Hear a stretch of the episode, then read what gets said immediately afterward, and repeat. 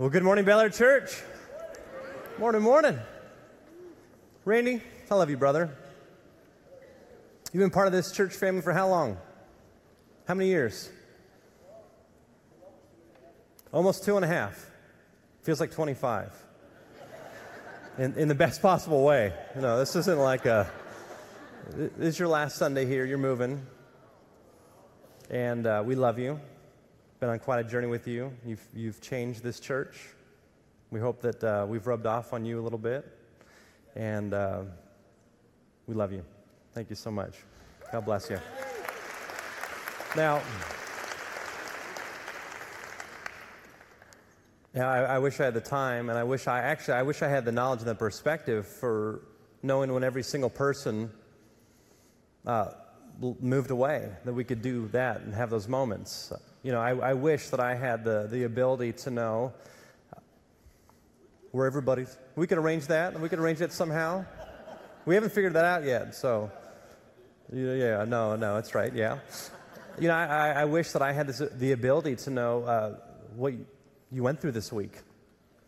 You know, I, I, wish I had the ability, you know, in my mind to know exactly where every single one of you were in your relationship with God. And the reality is, I don't. Uh, it's impossible for me, as just one part of the whole, to, to have a knowledge, to have a, an understanding of the whole. And in many ways, we, we as a church, like every other church in North America, actually around the world, suffers from autotopagnosia. Let me hear you say autotopagnosia. Go with me here. So this is a, it's usually caused from a damage to the frontal lobe of your brain, and it actually um, makes it impossible for you to identify your own your own body parts. Uh, you could, you know, on a, on a graph say, oh, yeah, that's a left hand, that's a right hand, that's a left knee, that's a right knee. You could, you could notice it on other people, on, on mannequins, on, on, you know, on drawings, but it actually is this, this crazy rare documented disorder where a person is not able to recognize and to identify their own, their own body parts. Extremely debilitating. And so rather than being able to just reach out and grab a cup of coffee and give it a drink in the ways that, you know, a normal, healthy, functioning body would. Uh, it requires tremendous help from the outside. Now, in a moment, we're going to get into Scripture and we're going to get into a famous section of Scripture where Paul talks about our growth, but he uses the imagery of a human body. And in the same way, the human body can uh, begin to experience the debilitating reality of a broken arm, a dislocated shoulder, of uh, degenerative brain disease, a, a sprained wrist, a torn ligament. And we know what that's like, how hard it is, how dysfunctional it is to have something in our physical body gone wrong. He says that actually we were knit together and we were created, and God longs for us to be a spiritual body with Christ as the head, where we would grow together, where we wouldn't have autotopagnosia we wouldn't have proprioception where we couldn't recognize where we are in relation to ourselves, that we would actually know who is grieving so that we can grieve with those that grieve, who's rejoicing so that we can rejoice with those that rejoice, that we can know where people are so we can meet them there and, and take them on a journey towards Christ, that we can grow together. This doesn't just happen automatically. And Christ says, I'm committed to your growth. We're in a series right now called Come and See. It's this invitation that God gives us to come and see what life is like, come and see what, what giving looks like. And today, come and see what growing looks like. Why don't you open up your Bibles? We're going to go to Ephesians 4. And as we get to Ephesians 4, it's uh, verses 11 through 16.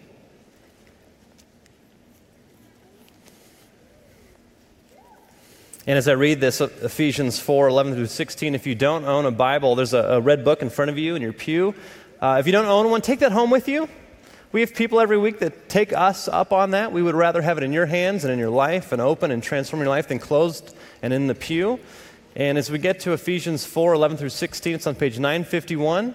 Let me read for us this great letter written to the church in Ephesus, inspired by the Holy Spirit, which is truth for us today. Again, beginning verse 11. The gifts he, he is Jesus, by the way, the gifts Jesus gave were that some would be apostles, some prophets, some evangelists, some pastors and teachers to equip the saints for the work of ministry, for building up the body of Christ, until all of us come to the unity of the faith and of the knowledge of the Son of God, to maturity, to the measure of the full stature of Christ. We must no longer be children tossed to and fro and blown about by every wind of doctrine, by people's trickery, by their craftiness and deceitful scheming but speaking the truth in love, we must grow up in every way into Him who is the head, into Christ, from whom the whole body, joined and knit together by every ligament with which it is equipped, as each part is working properly, promotes the body's growth in building itself up in love. This, my friends, is the reading of God's Word. All right, any C.S. Lewis fans in the house? All right, love C.S. Lewis. Uh, in case you don't know, C.S. Lewis uh, had this amazing ability to take uh, story and in delightfully wonderful and creative ways, and even some simple ways, communicate the truth of who God is, of who we are, the reality of this world that we live in. And the Chronicles of Narnia, which many of you might know is kind of his you know, most well known in the public sphere work uh, was a number of books. One of those was Prince Caspian. And, you know, and in that story, there's this lion character who represents Christ. What's his name? Aslan. Aslan. Tomato, tomato, right? However you say it. It's Christ, right? And there's kids in this story. We're the kids. The lion is Christ.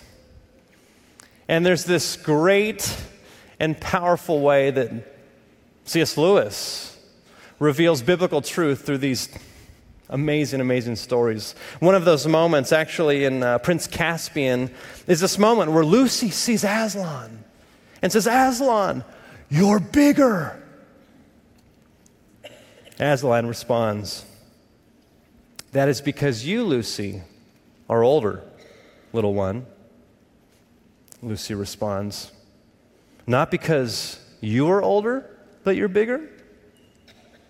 Aslan, the Christ character, looks at us and says, I am not. But every year you grow, you find me bigger. What a beautiful picture. In fact, we actually see this throughout all of Scripture. There's this thing that we, we look at and we say, well, that's small. That makes sense. I, I've got it figured out. What's next? And as we grow, as we spend time in God's Word, as we spend time in God's community, the, the riches and the wonder and the, the splendor and the glory of God gets bigger and bigger and bigger and bigger. In fact, the Apostle Paul, at the tail end of this section in the book of Romans, which perhaps is the most theologically rich and dense letter in all of Scripture, he gets to this point in Romans 11. He says this It's almost as if he drops the pen after trying to wrap human language around who God is, it's almost like he drops the pen or has the scribe drop the pen and he just breaks out in worship. And he says, Oh, the depth of the riches and wisdom and knowledge of God. How unsearchable are his judgments and how inscrutable his ways. For who has known the mind of the Lord or who has been his counselor? Or who has given a gift to him to receive a gift in return? For from him and through him and to him are all things. To him be the glory forever and ever and ever. Amen. How big is God in your mind? Can you wrap your mind around God? If you can wrap your mind around God, you've painted him into a box of your own creation and you're missing the great glorious splendor of who he actually is and who he invites you to be. And actually, there's this great and glorious truth, and there's this reminder that Apostle Paul gives us that if we actually uh, submit our lives to this truth here, it'll change how we grow. So, some of you take notes, some of you do it on paper, some of you do it in your mind. I want to organize our thoughts just around three different categories. So, follow me here. Uh, the first is this then. Let me hear you say then. then. Second, now.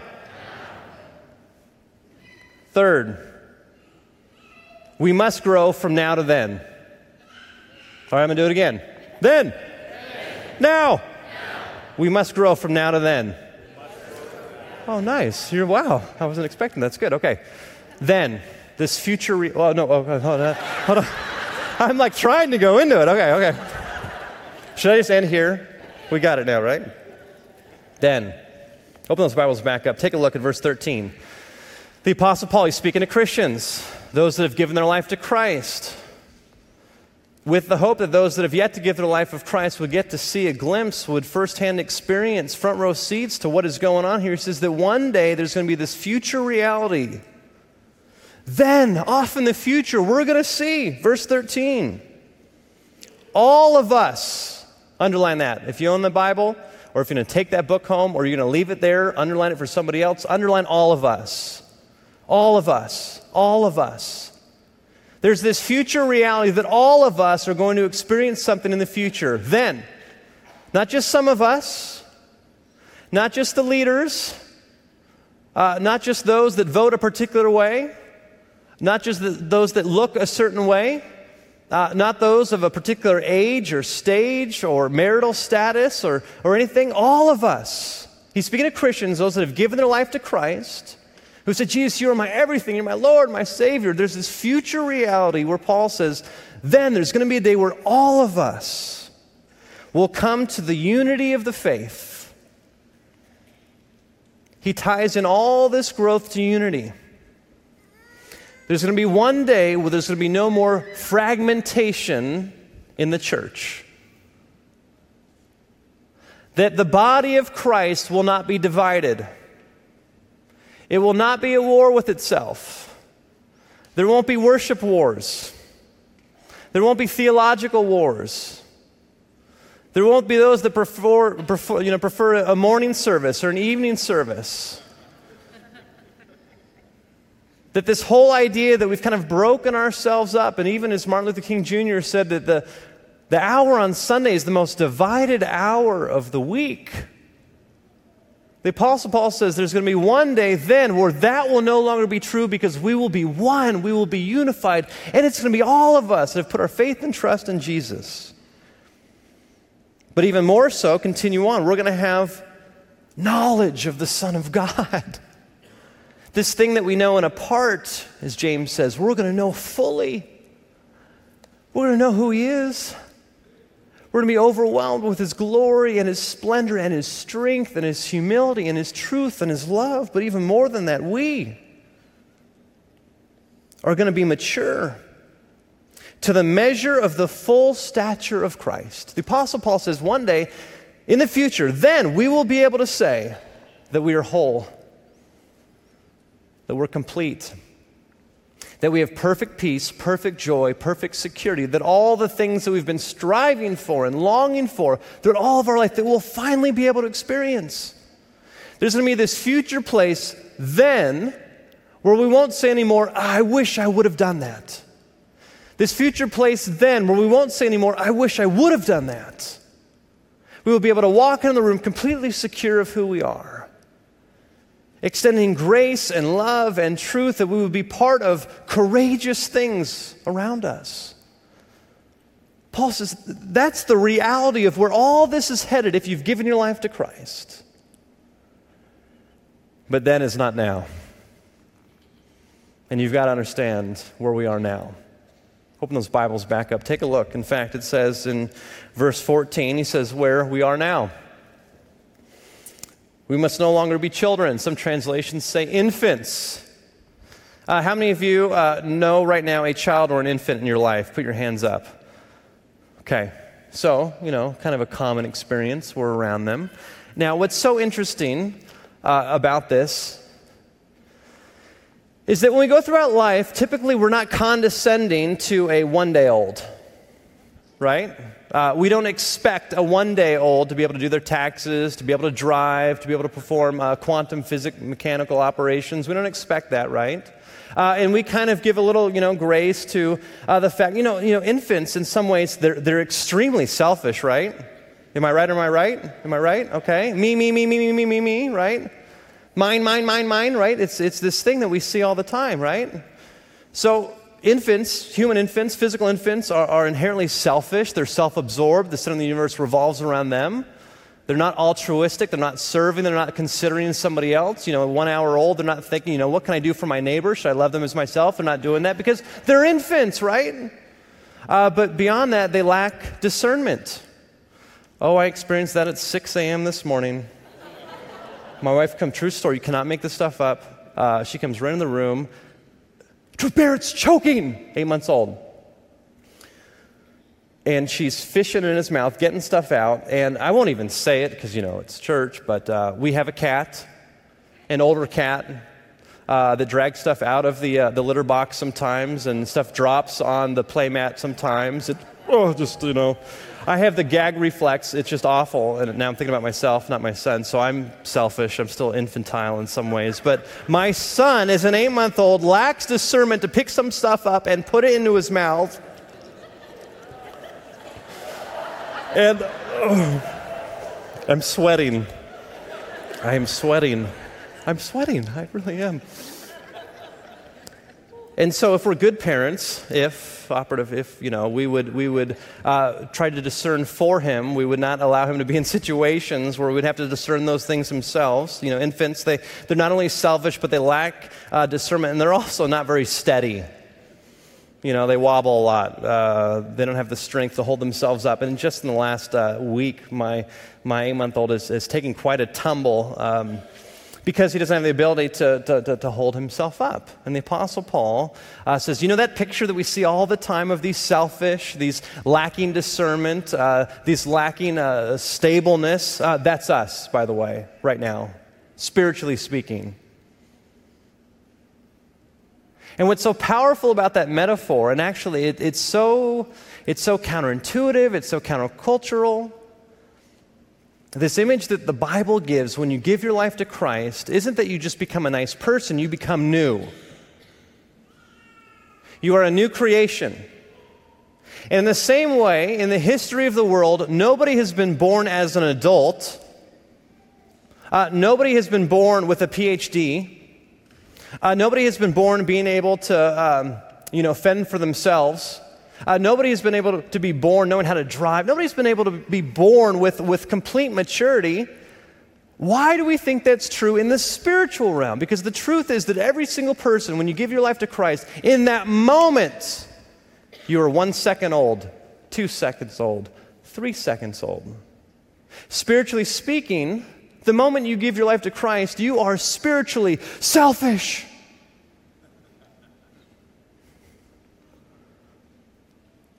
And you look at God as just something there to serve you. You might not use this language, but you treat him like your assistant.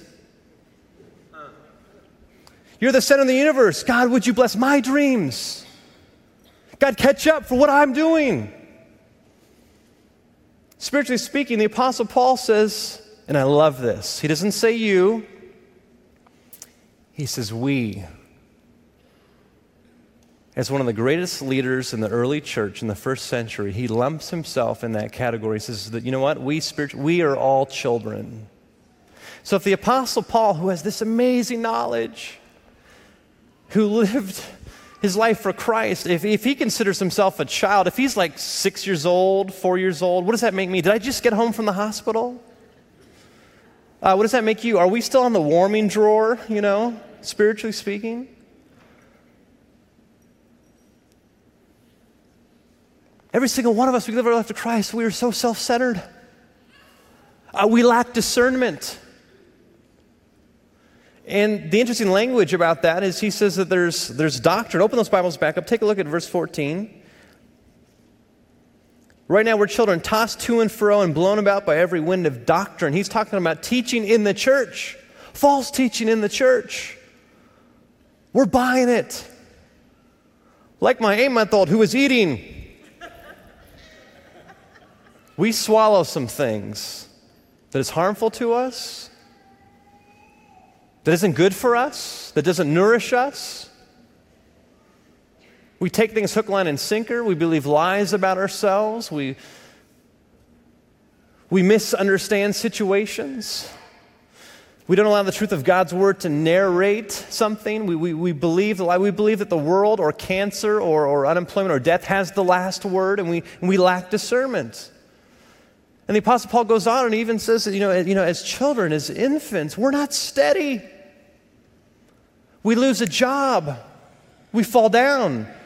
We get diagnosed, we fall down. a prayer isn't answered, we fall down. And so when he says we are all children right now, we are all infants right now, first of all, first and foremost, we've got to normalize spiritual infancy. Two things, two truths. We have to, we must. It's absolutely essential. Can we agree, church, that we would be patient with other people's spiritual immaturity? We have to do that. In the same way, you wouldn't look at a one day old and say, Come on, why can't you invest in the right annuities? Why do we expect somebody who just gave their life to Christ to be able to share their faith in a hostile situation? Why, why do we expect people, you know, within the first year of following Jesus that they have all this knowledge? We've got to be patient with other people and their spiritual immaturity, but we've got to walk with them on that journey because, in the same way that an infant shouldn't always stay an infant, they've got to take one step in front of another. They've got to, they've got to learn to grow and how to to crawl and how to walk and how to talk and how to feed themselves. There's this patient longing, but we need to be patient with others on the way. But here's the second truth we've got to be impatient with the spiritual immaturity in our own lives. You have to. The problem is right now we've flipped it. We're impatient with others and we are patient with ourselves. We talk about others, oh, so and so, and I can't believe that, and this is why I'm going to leave the church. And we, we talk about how messed up everybody else is, and we justify our own behavior. When we do that, it's a sure sign that we are spiritually immature. And Paul's saying, you got to flip it.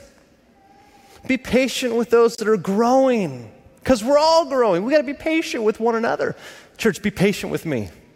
I'm an infant, I'm growing, I have not arrived. Be patient with me. Let's be patient with one another. But let's own the growth in our own lives.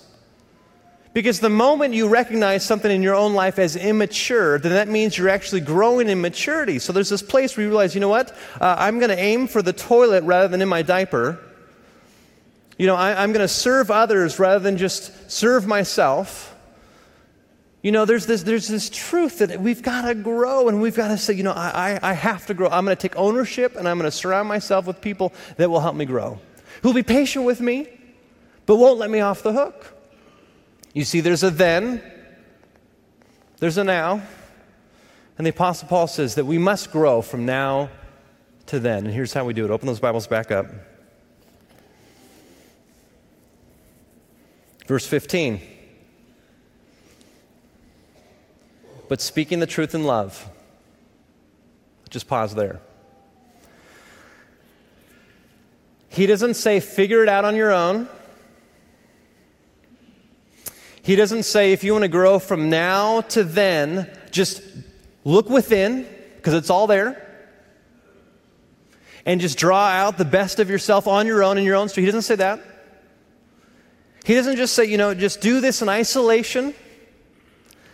He doesn't say you can do this by yourself. He says you've got to do it in community. If you want to grow from now to then, you've got to speak the truth in love to one another. And it's both those things paired up, in sync, in harmony. It's not about just speaking the truth. You know, some of us are really good at just speaking the truth. And the problem is that people don't hear the truth, they just receive the blunt trauma of our truth that we shove down their throats. And the opposite happens. They don't grasp the truth, they reject the truth. And so when you speak the truth without love, you're actually, you don't care about truth. You care about being right. You care about winning. You care about putting somebody else down. You, you care about uh, somebody being stomped down and you on the inside, them on the outside. If you don't speak the truth in love, it's not true. And also, this isn't just a truth that is our own personal opinion or our own personal relative truth. It is the truth that's revealed in Scripture. This is the footing, this is the, this is the rock, this is the foundation for which we can see the world. You know, the world looks at a broken relationship and says, It's done. God looks and says, This is the perfect fertile ground for me to do my reconciling work. God looks at something and says, You know, the disease, inoperable, incurable. Well, not only am I going to heal perfectly this side of eternity, but, but I can do a miracle right now, God says, so let's pray for it boldly. You see, We've got to speak the truth, grounded in Scripture, in love. I, have got a friend, uh, he's the best I've ever seen at this. Uh, he carries a Bible with him wherever he goes. He is the person that replaced me as the high school pastor from the church that I came from. And wherever he goes, he carries a Bible around. People ask him questions all the time in ministry and in life. And what he does is he opens up God's word. He says, You know, let's, let's find out together. And he has this habit of going to God's word. And as he speaks, and as he listens, as he has a posture of a learner alongside somebody else, he says, You know, out of love, man, you know, this is how I see it in my life. How do you see it in your life? Knowing that this is truth, what challenges you here? He doesn't say, This is my opinion. He doesn't say, You know, my perspective. He says, This is what God's word says, and this challenges me. Why don't we grow in this together? So it's the truth and love, but it's not just love without truth. You see, some of us, we are loving and we lack truth. We don't want to be bold in the truth. And so, love without truth actually isn't very loving at all. We care more about the person liking us, accepting us, we don't want to offend. We don't want to, we don't want to critique. Uh, we, we, we put ourselves down so much we think, you know, who, who am I to say anything, right? So loving without truth isn't actually loving at all. The Apostle Paul says that we must speak the truth in love to one another. In a very practical way, that we would get into God's Word, in a very practical way, that we would get into God's community and allow both those things into our life. That we would read Scripture and allow it to read us. That we would know those in our group, but we would allow ourselves to be known. Did you know there's over 50 one another passages in Scripture in the New Testament that talk about community, that talk about, you know, pray for one another, encourage one another, bear one another's burdens. Confess your brokenness to one another. You see, the more that you practice those things, they're like little baby steps, little baby steps towards spiritual growth, spiritual maturity. He goes on, take a look at this. Open those Bibles back up in Ephesians 4. But speaking the truth in love, this is verse 15. We must grow up in every way into Him who is the head, into Christ. This is not Frankenstein. The head is not stapled on. You think about the complexity of the human body and the neural pathways that almost instantaneously send messaging from the brain to your fingertips and back, and the amazing intricacies of the circular system, the respiratory system. You know, they're starting to, to find out that there's these little things called gap junctions in our body I said this last week, but the, the ends of them are like apertures, like the end of a, a camera lens. They open and close, and they communicate with other gap junctions, which are, which are the size of two microns wide. So small, you can't even see them with the naked eye, and they communicate with one another.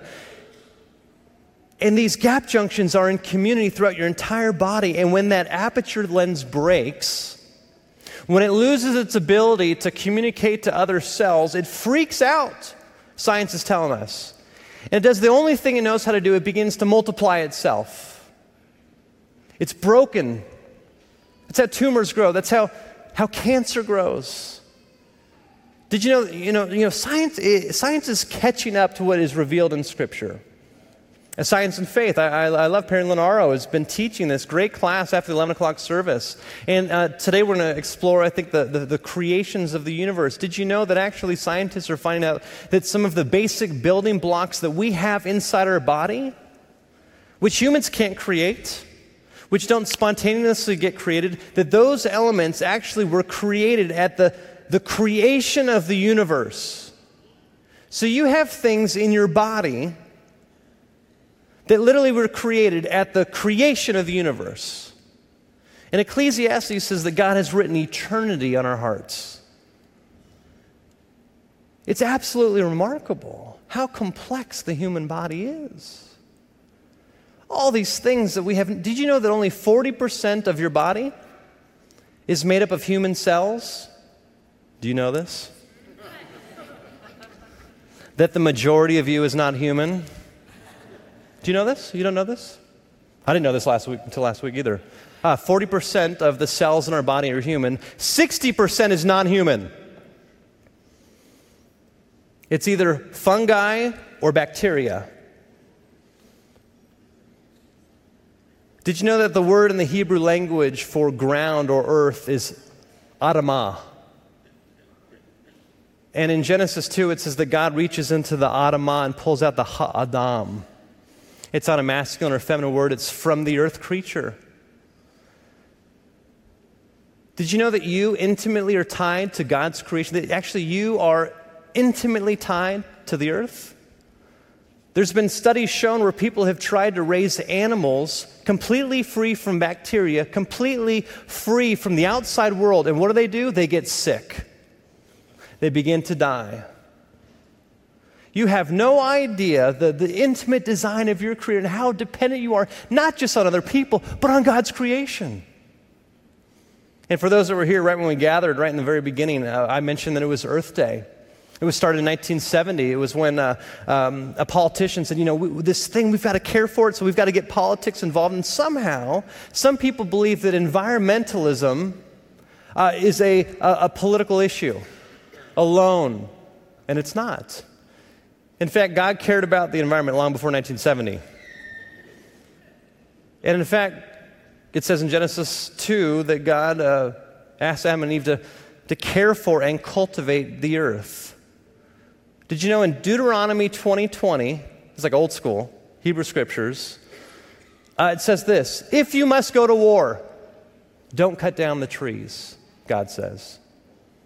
In 2 Corinthians 5, it says this that, that God is reconciling the world, the cosmos, to himself. That there's something broken in this world, and it's not just us and God, it's not just us and each other, it's not just us and ourselves, it's us and creation. So God is reconciling, is redeeming, is renewing, is putting together and making healthy all things. And he invites us to be a part of that, to be ministers of reconciliation. So, in a very practical way, here's something that we can do. In addition to getting into the Bible every day and getting into community and allowing those things into our life, here's something that we can do. It's perfect timing, it's Earth Day, the world's thinking about this. Let's learn something together that maybe you didn't know. And let's see this as not something popular or just, you know, political, but this is actually a response to the life that God calls us into. So, did you know that right now, on average, the amount of plastic that you and I throw away, 50% of it we touch once? It's called single use plastics. And the majority of those single use plastics are given to us for free a straw and a glass of water, a plastic fork at a restaurant, a plastic plate.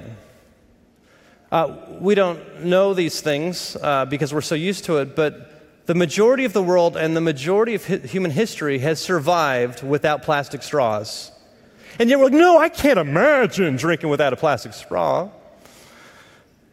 Did you know that the amount of plastic that we throw away has created a number of these massive patches of garbage in the ocean? You know about this? Uh, one of them, the biggest one, is actually off the coast of California, deep in the Pacific Ocean. And uh, guess how big it is? It's twice the size of the state of Texas. Twice the size of the state of Texas right now is a massive, massive, massive island of, of trash, mostly plastic. God has called us, every single one of us as followers of Christ, to care for and cultivate the earth, to be good stewards of creation. Right now, in the middle of the day, because of all that trash, there's six times more trash than animal life that in the heat of the sun, it raises the surface temperature of the ocean to 273 degrees. But it cools down at night, it's okay. It cools it down to 100 degrees. And so, as a result of all this trash in the ocean around the world, it breaks down. You can't get rid of it. Uh, it breaks down in what they call microplastics. Microplastics has worked its way into the food chain, it's in our drinking water, and when we ingest it, it will forever be with us. So, a spiritually childish move is for us to say, I don't care. Uh, a spiritually immature thing would be to say, That's not my problem. Uh, a spiritually immature thing would be, Yeah, but it's convenient for me. A spiritually immature thing would be to say, I can't make a difference. Christ says, It's okay. I'm meeting you now. I'm patient with you. But I'm taking you somewhere. I'm taking you a place where even how you consume food and goods and how you interact with people actually is a reflection of what it means to be my follower. About three years ago, I decided when I learned this uh, to refuse the plastic straws at restaurants. Not because it was popular or anything, I just thought, you know, this is in direct response to what it means for me to follow Jesus. I've got some friends who are like, I, you know, I think those cups are dirty, so they, they literally carry with them metal straws. I have friends who take with them metal silverware.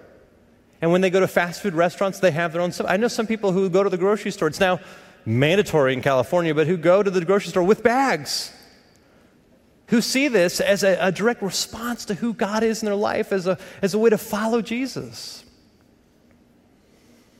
So, in a moment, we're going to have our worship team lead us in a song.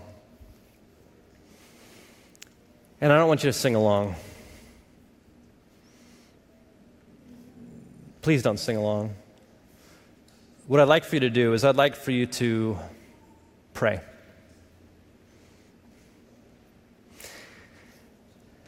You can pray however you want, but maybe start with this God, how do you want to grow me now? God, what's my next step now? And maybe as you pray, you feel God prompting you to get more into God's Word. Maybe some of you are prompted to get into community. Maybe some of you are prompted to learn more about how we can play our part in caring for creation. But Christ says, in the same way that we need each other to grow, He says, I need you to accomplish my purposes of reconciling, renewing, and restoring all things. Let me pray for us in this time.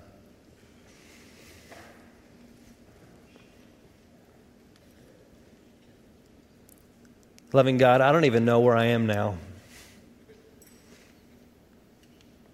Because I lack the maturity to have even perfect self awareness.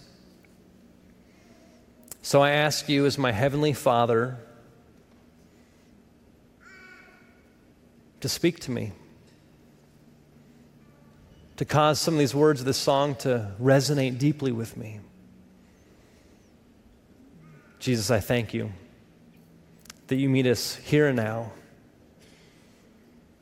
but you call us to a deeper place, a higher place, a place where one day then we will be able to say, Wow, look what you've done.